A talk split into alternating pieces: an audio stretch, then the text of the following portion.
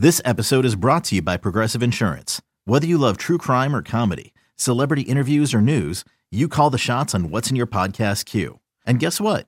Now you can call them on your auto insurance too with the Name Your Price tool from Progressive. It works just the way it sounds. You tell Progressive how much you want to pay for car insurance, and they'll show you coverage options that fit your budget. Get your quote today at progressive.com to join the over 28 million drivers who trust Progressive. Progressive Casualty Insurance Company and Affiliates. Price and coverage match limited by state law. When you need mealtime inspiration, it's worth shopping Kroger, where you'll find over 30,000 mouthwatering choices that excite your inner foodie. And no matter what tasty choice you make, you'll enjoy our everyday low prices, plus extra ways to save, like digital coupons worth over $600 each week. You can also save up to $1 off per gallon at the pump with fuel points. More savings and more inspiring flavors make shopping Kroger worth it every time. Kroger, fresh for everyone. Fuel restrictions apply. And welcome into the Monday edition of Spits and Suds on 105.3 The Fan. I'm Gavin Spittle, and I am joined by Sean Shapiro. If you don't know who Sean is, he is the associate editor of EP Rinkside, and he's also the publisher of Shap Shots. He's well known in the DFW community and also the national hockey community as far as uh, being a beast covering the NHL. And happy Monday to you, Sean. How was your weekend? It was good. It was it was a good Monday. It was uh kind of the last uh one of the last not busy Mondays. Sorry, not last busy weekends for for a while between uh lovely holidays coming up soon with Thanksgiving and and and everything else that goes into November and December. So it was kind of one of the few uh sit down and relax weekends for a while. As a guy who's covered the NHL for a long time, when is your date where you say, "Okay, this seems pretty consistent. Okay, this this is a good team, or you know what, they're just not going to put it together. I know the St. Louis Blues a few years ago kind of screwed up that uh, model, yeah. but yeah, what's your yeah, date? And I, I, don't even think the Blues. I think the Blues were an anomaly. I, I think that's something where you have to acknowledge you have to acknowledge variances when they happen. But in general, like I take a look at to me, we talked last week a little bit about the Thanksgiving date. And for me, I'm a big believer in the 20 game mark is real. In my mind, 20 games is, is roughly who you are as a team. Obviously, you can change a little bit here and there, and maybe you've banked some points. But in general, for me, I think when you look at the league at 20 games, the 20 game mark kind of gives you the idea of the foundation of what a team is. That that's kind of how I look at it. Where, and let's see, Dallas is at 15 games. You look across the conference. There's a couple teams that have played less, but in general, by the end of this month, everyone will be at t- roughly 20 games. And to me, that's kind of the mark of this is who everyone is. This is how we can kind of expect and, and readjust our expectations for the season. Um, 15 games sometimes can be the mark, but in general, I think it's just enough sample size at 20 to be like, okay, that's what this team is. This is what realistic expectations are. Perfect example, I think, is the Colorado Avalanche. If you had not, if you had looked at nothing from the outside at all and just been like, just and painted them as a blind team, not knowing they won the cup last year. If you looked at them four games ago, you'd be like, oh, I don't know. But things even out. We'll see. And so I, I think that to me is kind of the good mark 20 games. So last time we talked on Friday, we did mention that when teams come off a long road trip, it's interesting that the home game is always kind of a toss up. Um, and uh, yeah, Friday night was a tough watch. Friday night was kind of old Dallas Stars. Friday night was just unorganized on the blue line, mistakes, penalties. It just was not a it was not a welcome back Jake Oettinger. Let's just say that. Yeah, it was it was a weird one too because um, for Oettinger coming back too, and you look at his his numbers, the five goals against and 18 shots. That's obviously far below what the norm is for him and everything like that. Um, it's a tough spot as a goalie stepping back in there, um, just having having not played, and it, it, it's kind of it's the one position. It's one of the few positions. I guess quarterback is also similar like this too, but it's it's one of the few positions where it's so hard to replicate anything about the game itself. And Jake looked to me, Jake looked a little bit shakier than than we expect Jake to be. He lets up in the last what second and third period. It was I think it was three goals on seven shots across the final two periods, and that's just kind of the sharpness and game readiness and things like that that you pick up by playing and having real action and by being at home while the team's on a road trip and by necessity recovering from an injury it's just a tough spot and the team needed to give jake kind of a they needed not to expose him to those the high danger chances they did as he kind of got his feet back under him because and that's how I look at that game. Um, it's over the Stars losing to San Jose. It's it's kind of one of those losses where you take a look at it, like you're going to lose games like that from time to time, and you just kind of move on and to kind of trans to, to go forward a day or sorry two days. You look what they how they responded, and you're like, okay, they went into Philly and they did the opposite. So I, I don't have I don't hold too much ill will towards the San Jose game. I think it just becomes kind of a burn the tape type deal and you move on from it. Just it just becomes one of those games for me.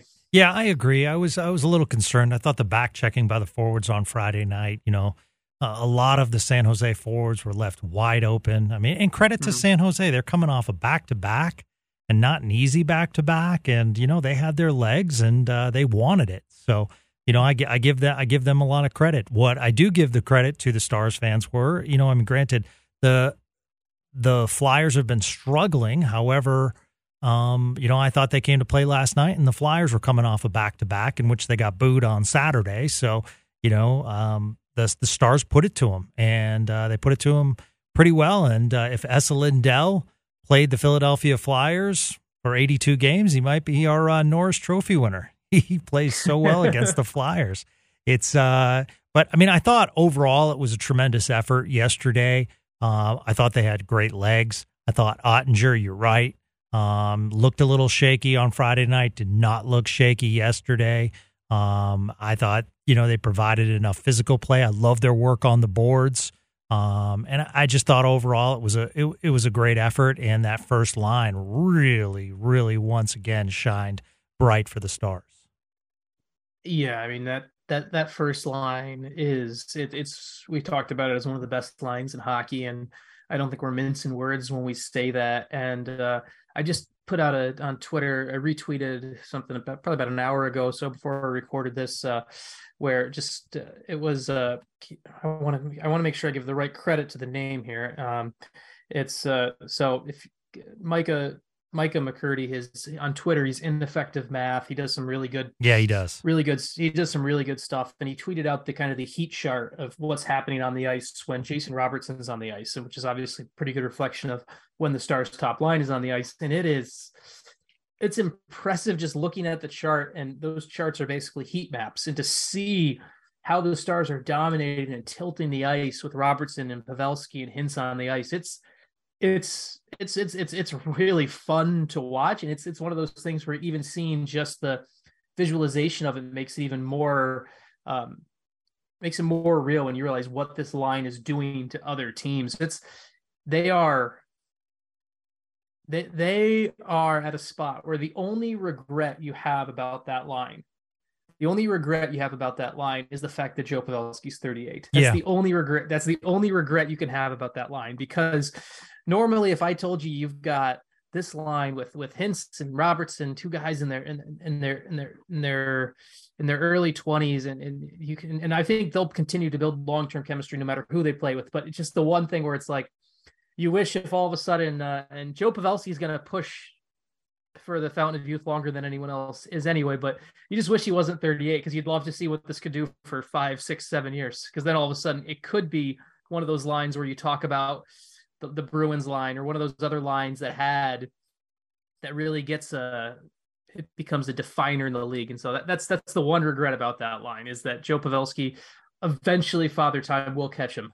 Eventually. I mean, yeah, it will. But I mean that that tip drill he does in practice every mm-hmm. single day that, you know, we don't see because we're not at, you know, I mean, most of the people aren't at practice, but I mean, that is a skill set and the fact that he knows where to be and he's just so consistent and man, I don't know what point, but I mean, Sean, what point do we start talking that we add another year if Joe's up for it? I, I mean, I, the way the Joe Pavelski bringing Joe Pavelski back to Dallas to me isn't a question of. It's not a question of should you. It's a question of will does is Joe willing to make it work financially? That that to me becomes the end of the day of it, where it's like, unfortunately, in a perfect world where this is a non-cap world, you know what? He's back next year already. You're, you're like, yes, he's back. Now, if you can, I think it just starts to become he's making 5.5 million this this year against the cap. Is that responsible for him at 39? Is that so? It becomes it just becomes a question of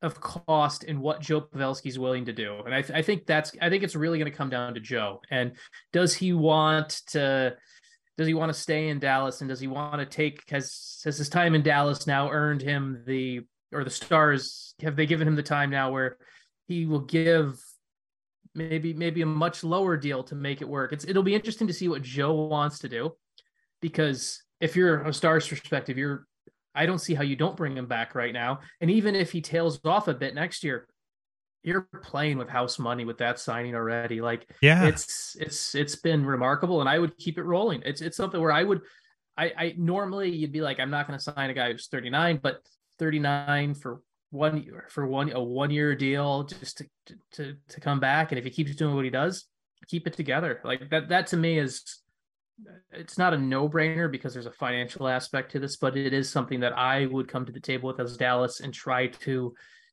get done already. Like I, I would be something I'd be trying to get done mid-season already. Yeah, I mean, I think he's probably the quiet leader or one of the quiet leaders on this team as well. He's a pros pro. I think the young guys feed off of him. Uh, he's smiling, he's laughing. Seems like he's enjoying his time here. Um, I don't think Joe Pavelski's that kind of guy that's going to wait to the end of the year or bargain or play hardball. I mean, he moved his family down here, so I think he likes being here. And uh, if I'm Joe Pavelski, I like being next to uh, Robertson and Hintz. There were Stars fans, and it was semi early on, that were a little upset that Jason Robertson's teammates did not go to the aid of Jason Robertson when he was in front of the net uh, fell down. But if you look at the replay, I didn't have an issue with it because I thought Jason, I don't think he intentionally did it, but I think he took a late whack at the goalie pads. And so I felt as though it was justified that Philly created that scrum in front of the net. Yeah, I'm trying to think. I'm trying to think back. It was just right it, it, was yeah. a it was a yeah. It was one of those plays. No penalties happened but there were some Stars fans. I mean, you don't have to comment. I just wanted to Yeah, point it yeah, out. I mean, I didn't want to get into a, a Twitter back and forth, but at the same time, I think there are times where it's warranted. But I felt as though Dallas controlled that game, and I did not want to see uh, instigator penalties, which we've seen in the NHL has you know turn the momentum around. So I thought it was. I mean, they got in there and they held their players, but I mean, I just didn't think it was necessary uh, based on Robertson's late stick that you know they needed to go in there and take someone out. Yeah, and and, and I I- think it's if you're having discussions, I, I think if you're having discussions about whether your team is tough enough or are they standing up for each other or whatever, I honestly believe that's the mark of a good hockey team. You know, no, hear me out here. It's the mark of a good hockey team because the fan base has that to complain about. Let me, let me like so if you're you're beating Philly five to one and you're complaining about are we tough enough? Are we going in on this? You're not complaining about the transition. You're not complaining about wins and losses. You're complaining about whether a guy stood up for another guy. And if that's where your level of complaining is at, that that means everything else is going pretty good. So I I I think just just to bring that kind of perspective in on this where you're beating Philly five, you won you won it you won it to Philly, you won five to one. That's a team that plays that way. Don't get lopped, don't get roped up into their game. I'm I'm fine with I, I would I would go I came out of Sunday's game with no complaints from a stars perspective. So we uh, this was is an interesting week. You have the Florida swing, and you have Tampa tomorrow night, and then you have Florida right after that. So it's going to be you know the two teams. Uh, I expected Florida to be to be better at this point, but um, kind of an interesting start to this season. And uh, you know Tampa's Tampa. They're always going to be a, a solid squad, although it doesn't seem as though they're the Stanley Cup favorites like they have been in the uh, past. So it'll be interesting. If you're coaching, if you're Pete DeBoer, who do you throw Wedgewood against? Let's see. It's so it's you go. I'm trying to think of the game. So it's it's Tampa on Tuesday, right? Tampa on Tuesday, then, Panthers on Thursday, Islanders on Saturday. I honestly, I mean, I would play. I would play Jake I would play Jake in both Tuesday and Thursday, honestly. Okay, so go Tuesday, where, Thursday, maybe Wedgewood yeah. on Saturday because you have the Avalanche at home after that.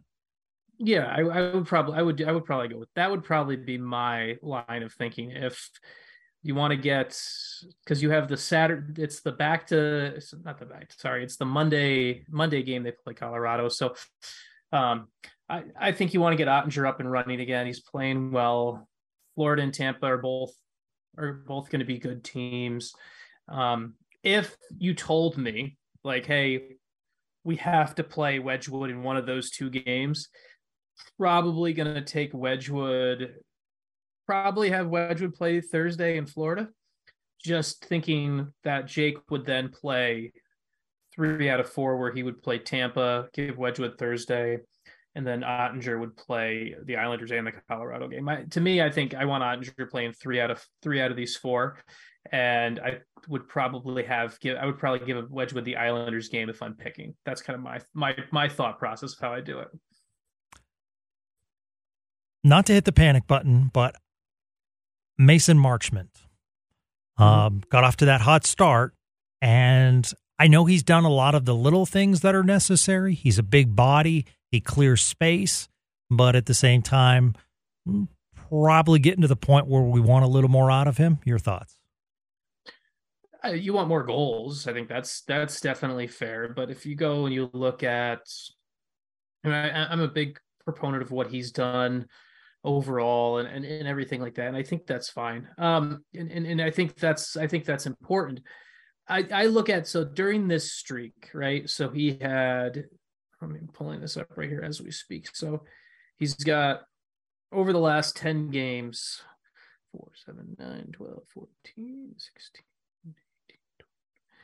So he's got about, he's average, he's got, I think it looks like it's 24 shots in the last 10 games and averaging about 2.4 per game. And first three, four games of the season. And that's about what he does every game. I mean, he had five shots on opening night against Nashville, which was a first game big showing for him and everything like that. But the rest of the time has been kind of the offensive production, shot quantity, qu- uh, uh quantity, and almost maybe not the quality, but the quantity that's there. So I, I look at what Mason Marchment's doing, and I don't get overly concerned, to be perfectly honest, because I think he is taking a lot of the brunt of the physical space power forward dynamic damage that Jamie Benn used to take. And we've seen what Jamie's been able to do with someone else to basically be kind of uh, a spearhead leading the line. Um, not happy with Marchment's overall game in the game against San Jose, but that's about it. Um, I, I, I think players get cold players get hot. I, I think in, at the in the long run, it's going to be fine for Marchment, and he's also someone who I was doing some I was doing some work uh, editing for my work over at, at EP Rinkside today. We were talking just talking to one of the, our writers today just about fantasy hockey, and he was talking about get, predicting the get, catching the guys on the swing, and if if you're someone who plays fantasy hockey and you're looking for someone who's about to catch a hot streak and you can buy low on I would buy low on Mason Mar- buy low on Mason Marchment right now. So I I'm not overly worried about him. Let's move to the uh, defensive side. Your yep. thoughts after 15 games on Nils Lundkvist? Oh, he's been good. He's okay. been I, I I like him a lot. I think he was a um I think that trade was something that obviously uh, Jim Nill makes only make Jim Nill does not normally part with first round picks. We know that. So the fact Jim Nill was willing to give up a first round pick to to get him is is definitely shows a lot. And I, I think the big thing that Lundkvist adds is he comes in and he just added that secondary piece that you realized John Klingberg brought, but you didn't, but you don't need all of what John Klingberg did, if that makes sense. And so where I'm going with this is you needed another right-handed D who could move the puck. You needed one who was willing to be to jump into the play and everything like that. But maybe you didn't need one who was going to take power play minutes away from Miro. And you kind of found the healthy, safe middle ground with Nils Lundkvist on that. And I I've been you've been seeing him learn the league a little bit too, and I think that's a progression where I've been happy with. Um, there have been some some I don't even I don't want to say rookie. It's funny because people forget he technically still counts as a rookie this year because yeah. he only played 25 games. He only played 25 games NHL games last year, so he still counts as a rookie. Um, so we've still seen some quote unquote rookie moments when it comes to decision making, but I think with the time on ice being he's right around like 1840 a game i think or something like that with uh with the time on ice and the responsibility i'm really happy with that move. I'm really happy with where it's going. And it's it's it's the type of thing where it's it's why you always have a second uh a plan b when tan- when plan a doesn't come together right? Like this was plan b that you acted about six months after you couldn't sign John Klingberg, and maybe this ends up being the better one, especially what's happened with John Klingberg in Anaheim this season. So I'm happy with the deal. I mean, what, what about you? I thought he, you're right. He's had some defensive lapses. Um, I've been pleasantly surprised how for a defenseman that's 5'11, I don't see him pushed around. I think he carries the puck well. I think he's calm in the offensive zone. Um, so I see a lot of good qualities. Um, I think his offensive confidence will grow as he feels more comfortable. Um, so overall, I think he's been good. Um, I guess my question, and we won't know this answer, is is he worth giving up that strong first round pick depending on where the stars fall? And, and that's a toss up. And you did get an NHL ready defenseman, so I like the deal. And uh, you know, I just I think defensively, uh, assignment wise, um, you know, some things to work on. But you're right, he's 22. That'll happen in time. He really, this is yeah, you're right. Essentially, he's a rookie. You know, he he's learning right now. So, but I mean, the skill set you could definitely see there. So, you know, excited about that. But you know, I saw a lot of skill set on uh, Julius Honka. You covered Honka. That was an interesting situation because at times I was like, wow, that you could tell why they had the first round pick. And I was a fan of Honka, but uh, I, what happened, Sean? Yeah, I, mean, I don't. I think that's uh, what happened with Honka. I, I was. Uh, everyone taught, and I'm I'm willing to admit this. You you, end up being everyone was wrong on Honk and I was wrong on Honk. Yeah. I remember seeing him play in the AHL and thinking, oh, this is gonna be this is gonna be great. You think of the uh, the goal he scored in three on three uh, uh, during that kind of cameo he had in the Lindy Ruff era where he was just dynamic and fun and and uh, the biggest thing that happened with Julius Honka is he was kind of given a rough coaching situation in front of him that he didn't really persist through. And and that's that's part and i'm not just blaming the coaching i'm also putting blame on the player too. He didn't really persist through and he didn't do the other things required to uh to win the coach's trust to be allowed to do the other things. Julius basically was he wanted to be handed things. And it's i've talked to people who know him from his time in finland from his time in texas all, all I, I've i covered him very well. So i feel pretty confident speaking on this this way. He is someone who wanted to be looked at as the number one defenseman, the number one guy in the room, and never really earned that in the Dallas organization. And just kind of when he didn't get that, he didn't use it as motivation to push past it. Instead, it kind of became uh, a roadblock for him. And that's essentially what happened. And I think the big thing between him and Nils Lundkvist, and this is a big one, just so people know we aren't going down the same path on this.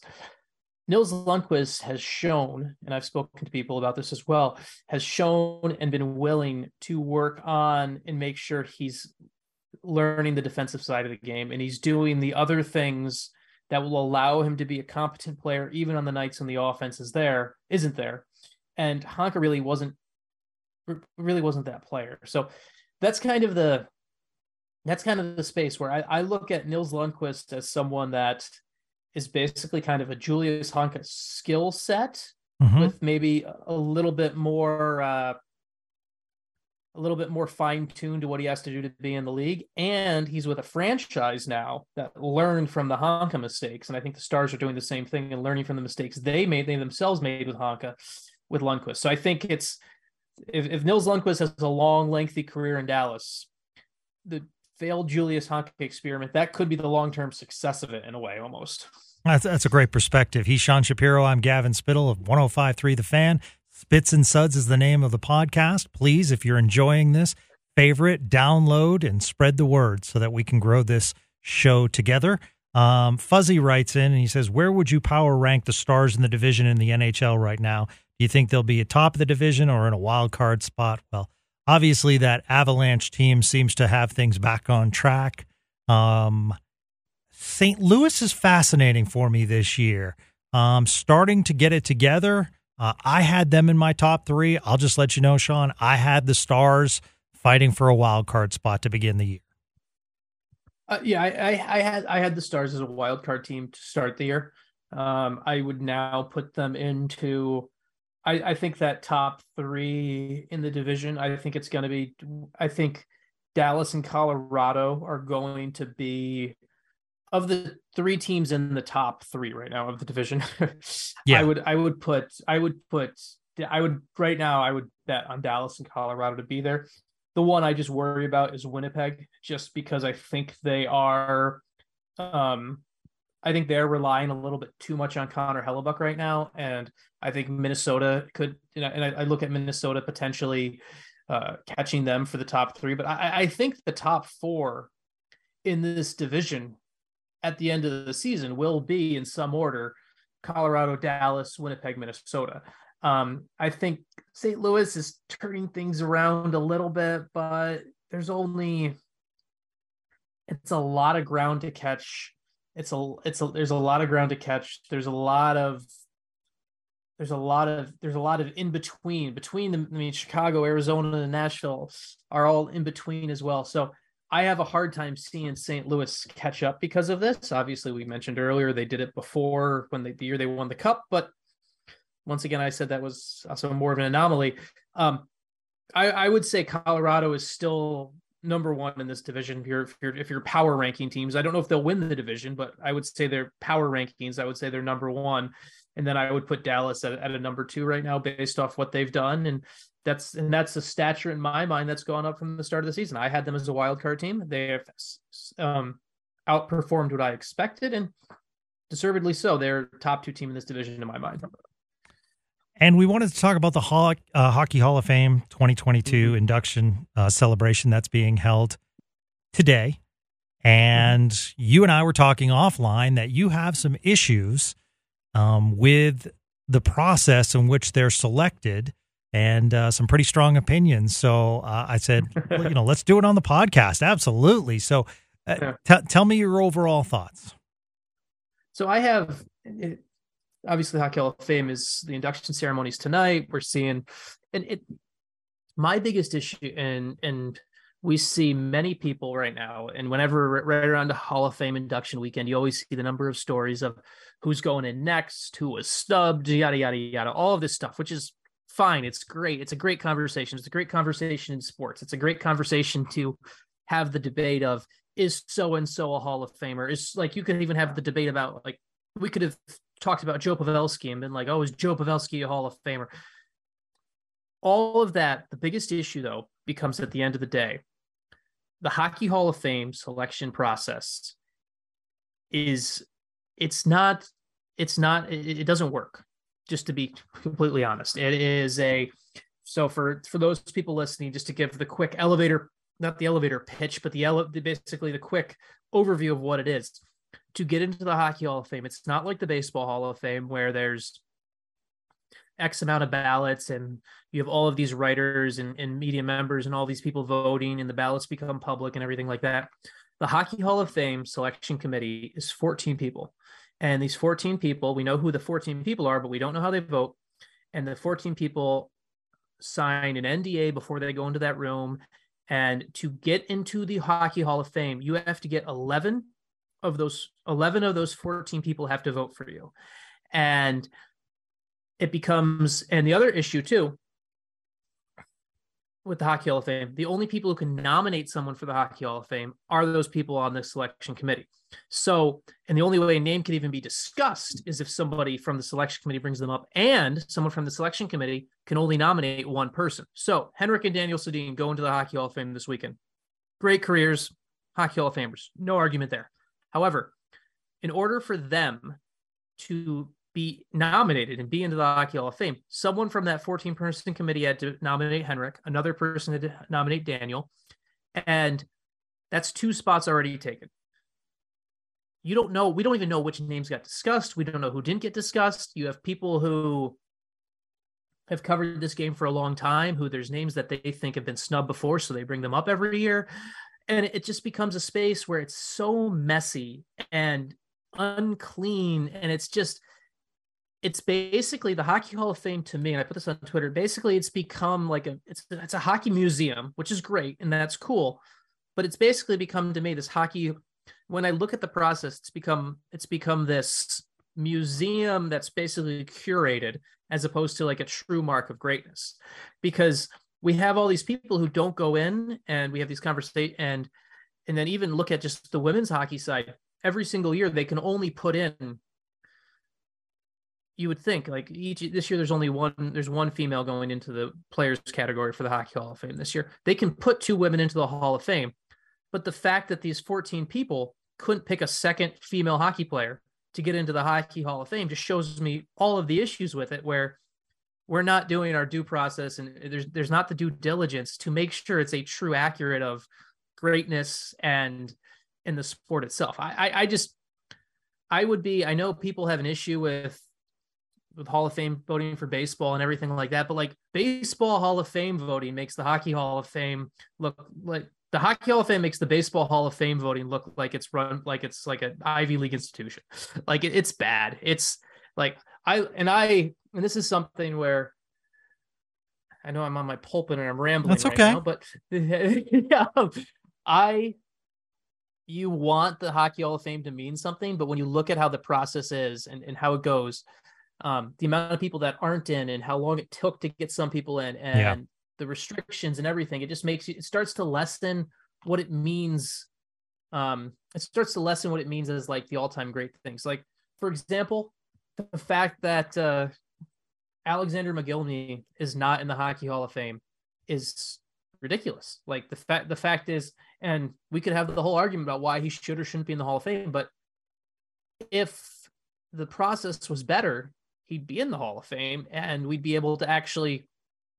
It, it just wouldn't be. It's it's it's a whole whole process issue, and they need they need to change how the Hockey Hall No, of Fame is. I agree. I talked to I talked to Craig about this.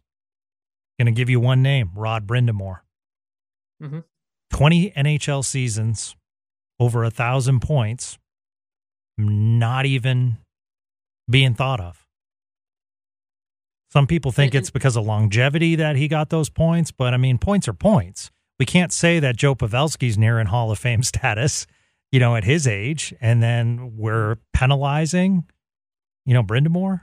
Uh, Well, that's the other thing. Like, it's it, it's not a question of the question should be yes or no. And this is the one good thing about one of the good things about the Baseball Hall of Fame ballot is right. You get you get this big ballot of names, and the question, and you get to, and the question is not And the question is, is this person a Hall of Famer? And you get to check 10 boxes, right? The Hockey Hall of Fame, you have this 14 person committee, and I've been on one of these mock committees before, and it's very, it can be very, uh, it'd be interesting how it breaks down. It doesn't become a debate of is this person a Hall of Famer? It becomes a debate of is this is this person is this are these four is this person in a better group of four than these other people who were nominated. And it doesn't become a question so it's never a question of is rod brind'amour a hall of famer? It's a question of oh well is rod brind'amour a hall of famer over x yeah, y and z? I've always and hated how, that. and that's not what it should be. It should be is this person a hall of fame a hall of famer yes or no? And that's and you know what? I think i saw it in uh I saw someone refer to Pavelski as a future Hall of Famer the other day in a Yeah, copy, and it was said very, it on very- TV. It was a very glowing thing they said. But at the end of the day, if Rod Brind'Amour doesn't get into the Hall of Fame and Joe Pavelski never wins a Stanley Cup, it's going to every single year that's going to be well. He never won a Stanley Cup. He didn't win a Hart Trophy. Yeah. Uh, there's someone else here who won a Hart Trophy and won a Stanley Cup. They'll get in, and Joe Pavelski will be that guy who 30 where Joe Pavelski may not get into the Hall of Fame for 30 years after he retires because there'll always be someone else that had that other one and they can only get four people in. And it's the whole process is the whole process is is messed up and the fact that um it forces us it leads to people to debate and like I mean Mike like Mike Mike Vernon's not in the Hockey Hall of Fame. Yeah. Like that's that's that's ridiculous. And I see I see people talk about others other names are like, oh, that's a Hall of Famer. Like all with with with if you only can put four people in per year, let's just say in a hypothetical state you play in like let's let's you play with today's league right now. So just hypothetical world where uh Crosby, Toews, so let's say Crosby, Kane, Crosby, Kane, Ovechkin, and uh and uh who's let's see, maybe one more here. Crosby, Kane, Ovechkin, and Malkin. Say they all retire at the same year, just randomly. Okay. All four of them will be Hall of Fame eligible in the same year. You're going to say it's not a question of are those four Hall of Fame eligible? The question will be is like, well, are those four Hall of Fame eligible compared to the other people we didn't put in for 15 years? Right. That's that's a, that's a problem. Yeah. It's a problem. It's a problem in multiple sports because it's not just hockey that does this. And to me, I agree with you. I mean, what does it matter if you put eight people in one year and two people in the next year? Mhm. I mean, come on. You And know, that's and if, you, and, if, and if you have zero, if you have no one, if you truly have no one deserving, you have zero. That's fine. That means you've done your due diligence. Yeah. that's okay. Yeah. like it's it's it shouldn't it shouldn't be. It's it's a it's such a, a weird thing, and it's and for a sport that likes to be like, oh, we're all about our history and everything like that. Like there's there's certain people who are not in like like for example since you can only put one builder into the hockey, I think, sorry, you can only put two builders into the Hockey Hall of Fame. Do you know Red Berenson is not in the Hockey Hall of Fame? Like, Red Berenson is not in the Hockey Hall of Fame. How is he not in the Hockey Hall of Fame? Yeah, it makes no And sense. And, and Herb Carnegie finally got in, right? Herb Carnegie finally got into the, uh, the Hockey Hall of Fame. But for the longest time, because of how the rules were, because of how the rules being you have to pick, you can only pick X amount. You basically would have to argue, well, Red Berenson's a hockey. I, if I was to go into that committee and be like, Red Berenson should be in, I would then have to argue of, well, I would then have to argue against Herb Carnegie. Like it is, it is, it is a Yeah. system that needs to be completely revamped. And honestly, it also needs to be, there needs to be some uh, zem- resemblance of like accountability for it because we don't know like we know the people that came in the committee basically meets essentially the committee meets and then they announce their names and that's it we don't know which people they consider. Like for example from a dallas perspective and i don't know if he's i think there's a fair I, I he'll he'll never get in based off the current standards and the fact rod brind'amour is not in but i feel like in a more open realistic world you could have a fair conversation about Jere Lehtinen and Mhm. being a hockey Hall of Famer because Jere is someone who he won three Selkes as a winger. That doesn't happen. Yeah. He won a Stanley Cup. It's the International Hockey Hall of Fame, not the NHL Hall of Fame. He won an international acc- accolade with Finland. Because of the current system, he'll never get in because Brind'Amour never because Brind'Amour is not going to get in, and we'll never know if he's even considered since the only way we'll since we'll never find out which names get discussed. It's it's I would I would just like to burn it all down. I would just like to burn the selection committee process all the way to the ground and just start over. Yeah, and that, I'm not. I'm not against changing out committees because I, I Yeah. know this. I'm not going to say the sport, Yeah. but there are talks within the room. Well, we put in a couple of players recently from this team, so do we want to do it again? Mhm. I mean, that actually happens in the room, and it's like, no, if they're a Hall of Famer, they're a Hall of Famer. Who cares about the teams? Come on, guys. You know that, that and it's those kinds of things that 100%. you know. I mean, it would be nice to. You're right. I'm with you. I appreciate the I appreciate the rant. By the way, for those that are listening, Joe Pavelski's 59 points away from 1,000. A shot this year that he gets it, but more realistically, we could be looking at early next year. Although the pace he's on, once again, you know, it Mhm. would happen uh, if he kept on this pace, like game 75, 76, maybe. Yeah. But, you know, I mean, that's just, it's a heck of a career. I, I personally feel um, that he's a Hall of Famer in the future, but you're right. Due to the Brind'Amour, due to not winning a Stanley Cup, due to the lack of awards, um, I I do think it's going to be a, a tougher one to uh, to get in. So, uh, and it's an interesting, and I appreciate you expressing your opinion, and look forward to uh, talking more with you about it. We went a little long today, and uh, absolutely love your passion, sir. Oh, it's always fun. Always fun. and don't forget, uh, once again, like us, download us, spread the word about Spits and Suds, quality stars, and today, Hockey Hall of Fame content coming at you. We'll be back here in a few days with uh, Craig Ludwig, and then Sean and I will be back on uh, Friday. So thanks for listening to Spits and Suds, everyone, on 1053 The Fan.